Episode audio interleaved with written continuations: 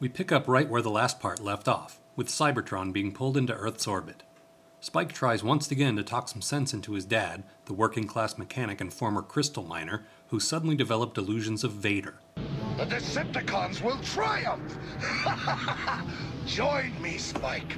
Join the conquerors. Dad. Look, I told you. Don't call me that. A rather disorganized and fairly half hearted battle happens, but the crazy meteorological side effects of Megatron's plan make things a bit difficult.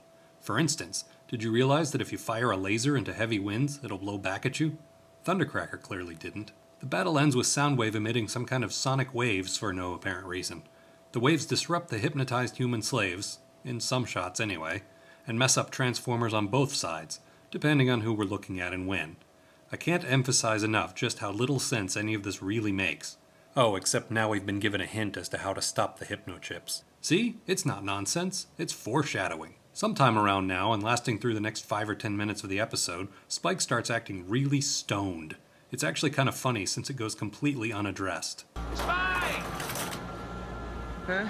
What? Meanwhile, in Decepticon HQ, Dr. Arkeville explains how his hypnochips work. Creating a mindless slave is simplicity itself, thanks to the brilliant complexity of my hypnochip. Simplicity from complexity. Arkeville, I can only assume you scored just as highly in Mad English as you did in Mad Science. Arkeville asked for more raw material to turn into slaves, and we cut to Laserbeak kidnapping a couple of fat security guards.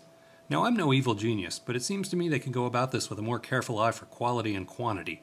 But what do I know? The Autobots eventually begin the long drive home, and they seem to be having real trouble with what appears to be a light rain. Remember, these are the guys who have driven across oceans and even to the Arctic Circle, but rain, for some reason, really messes them up. Fortunately, Optimus can do this. I'm going to reverse the polarity of my windshield to repel all rain and hail molecules. which naturally solves the problem. Duh.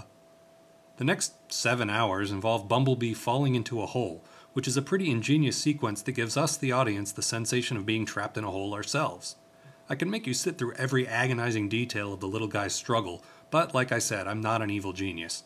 I'll spare you the trouble and just tell you that he gets out fine, which will no doubt amaze you. The Autobots eventually get home and agonize over all the devastation. And then they come up with a brilliant plan to end all brilliant plans. They'll let the Dinobots out of their closet and make them fight the natural disasters. I swear I'm not making a word of that up. Brilliant plan number two is fairly sensible by comparison.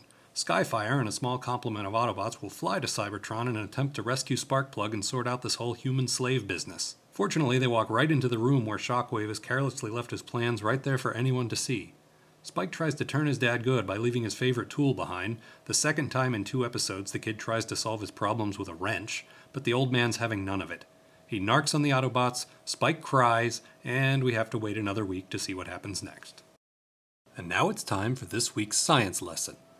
Pulling a planet into Earth's orbit will cause long dormant volcanoes to erupt.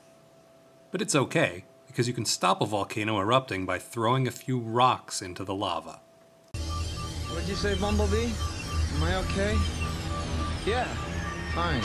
It's fine.